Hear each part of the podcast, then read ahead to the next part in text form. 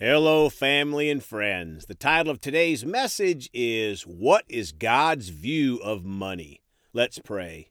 Father, we come to you hungry for more of you, ready to receive what you have for us today, Father. We choose not only to be a hearer of the word, but also a doer of the word.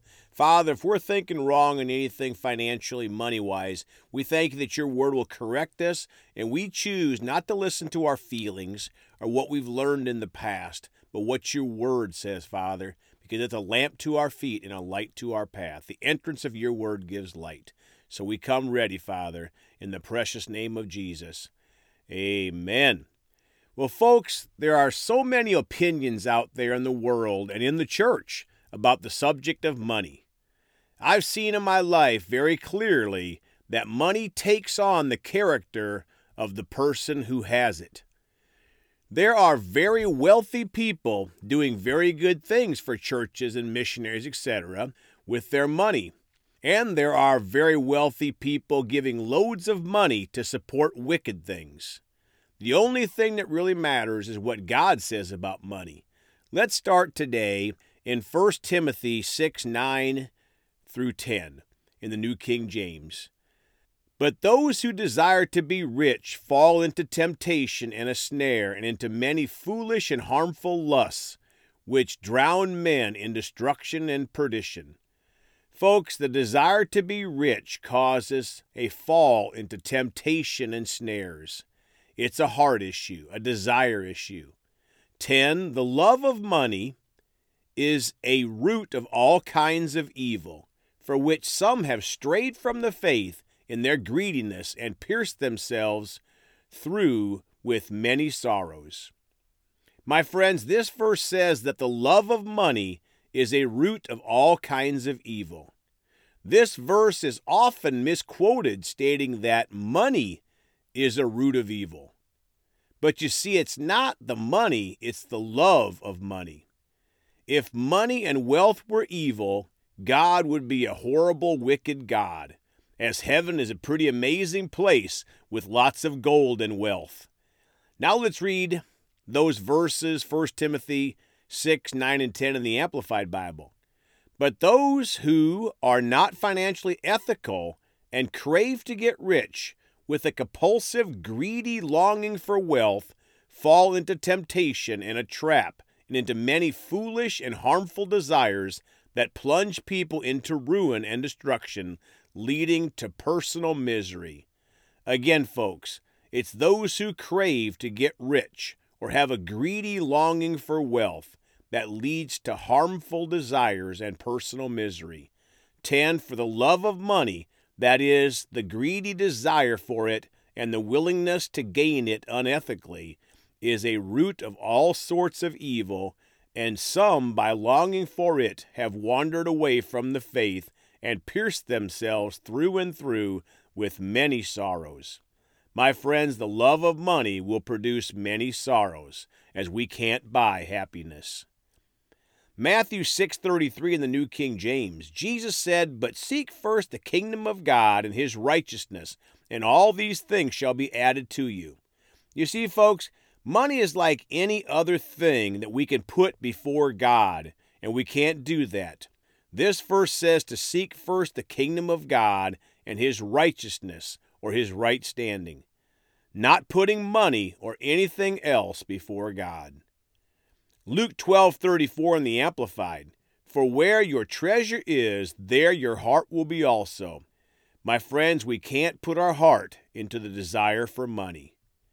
Exodus 19:5 in the New King James Now therefore if you will indeed obey my voice and keep my covenant then you shall be a special treasure to me above all people for all the earth is mine.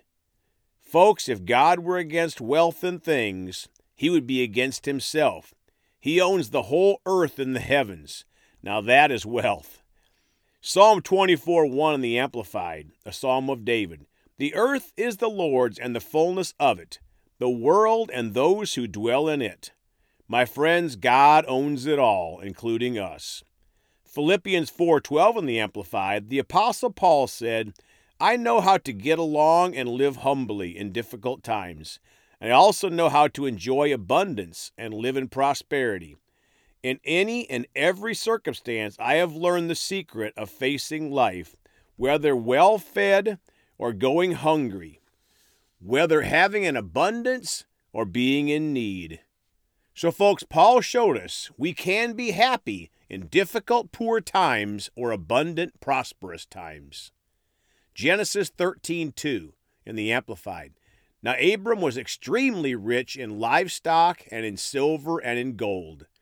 My friends, people think God wants his people poor sometimes. They must never read about God's covenant man, Abraham, and others in the Bible. He was extremely rich, but he served God. Now let's talk about the flip side of that someone who loved money. Matthew chapter 19 in the Amplified, the title is The Rich Young Ruler, starting in verse 16. And someone came to him and said, Teacher, what essentially good thing shall I do to obtain eternal life, that is, eternal salvation, in the Messiah's kingdom?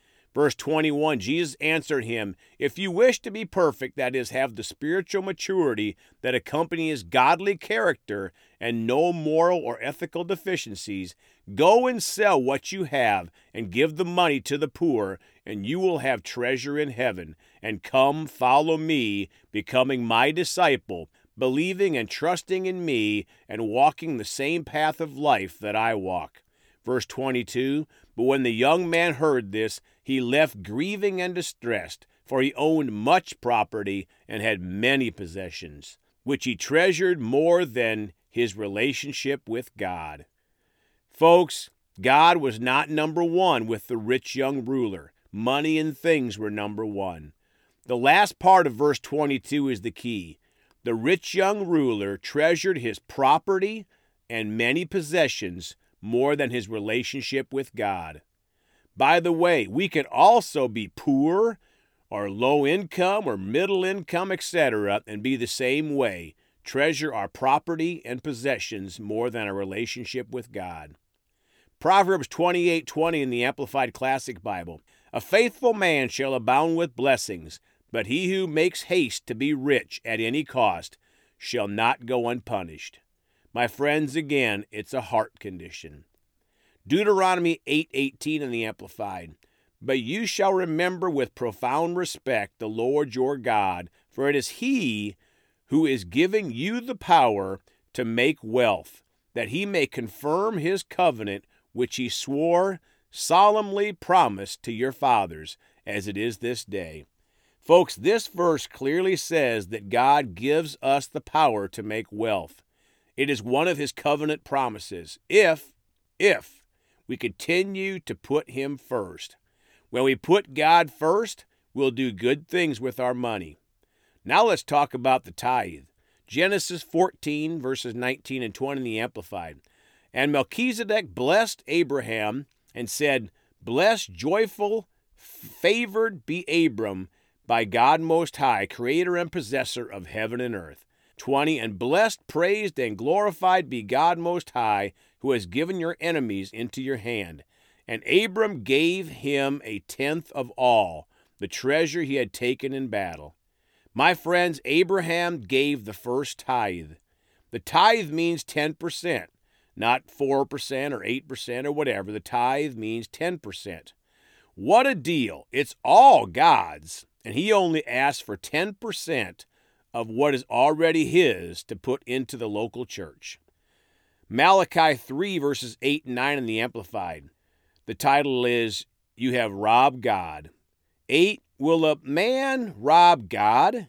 Yet you are robbing me, but you say, In what way have we robbed you? In tithes and offerings you have withheld. 9. You are cursed with a curse, for you are robbing me, this whole nation.